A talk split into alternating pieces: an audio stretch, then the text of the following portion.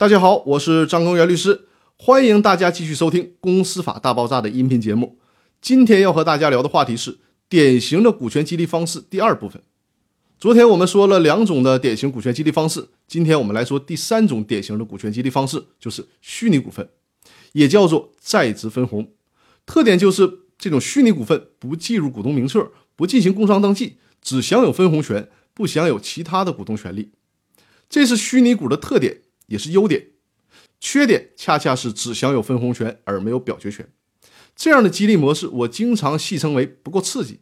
因为被激励的员工获得的权利是有限的，还不能成为公司真正的主人翁，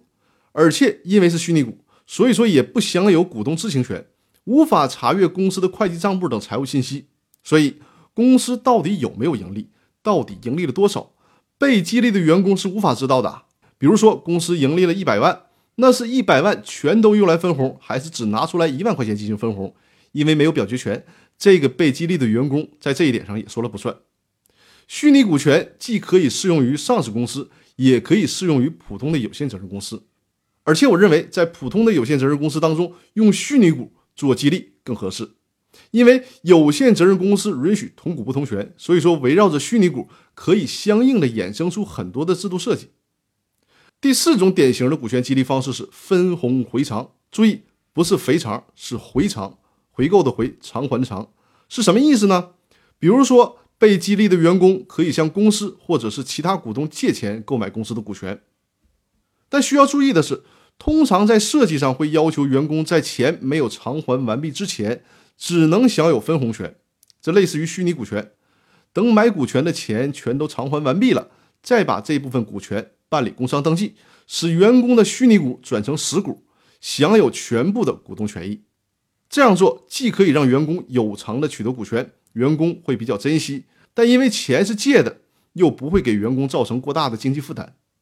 等以后绩效考核合格，该给员工分红的时候，先把当初借钱买股权的钱扣下来，偿还给公司或者是借给他钱的其他股东，剩下的钱再分给这个员工。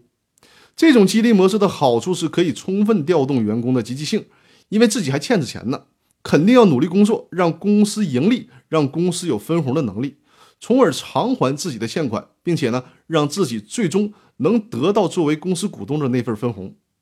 而这个模式的缺点是什么呢？如果硬要说缺点的话，那就是在借款全部偿还完毕之前，还不能成为真正意义上的股东。而且整个股权激励过程在时间上需要做一个比较明确的限制，比如说约定员工要在3年内偿还完所有的借款，而不能无限期的拖着不还，否则的话不但起不到激励的作用，还会使借出去的钱很难收回来。那今天给大家介绍的就是这两种典型的股权激励方式，那其他典型的股权激励方式我们留在下周继续和大家分享。那在这里祝大家周末愉快，我们下周再见，谢谢大家。